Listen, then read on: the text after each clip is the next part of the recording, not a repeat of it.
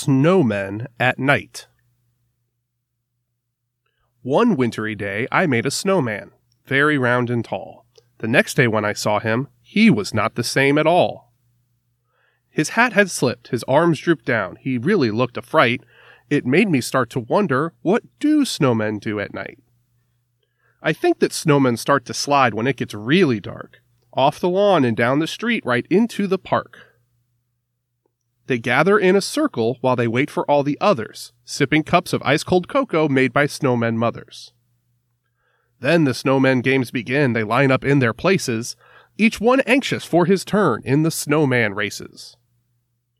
After everyone has had a chance at racing once or twice, they go on over to the pond to do skating tricks on ice. Sometimes they start giggling and they and then they act like clowns. They bump into each other till they all fall down.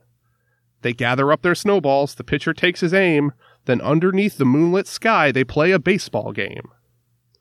No one knows just how it started, but soon it's quite a sight, with snowmen throwing snowballs in the world's best snowman fight. Then it's time for sledding. It's a wild ride down the hill. Wahoo! They yell. This is by far the snowman's biggest thrill. Finally, they're tuckered out and getting sleepy, so they slowly gather up their things and one by one they go.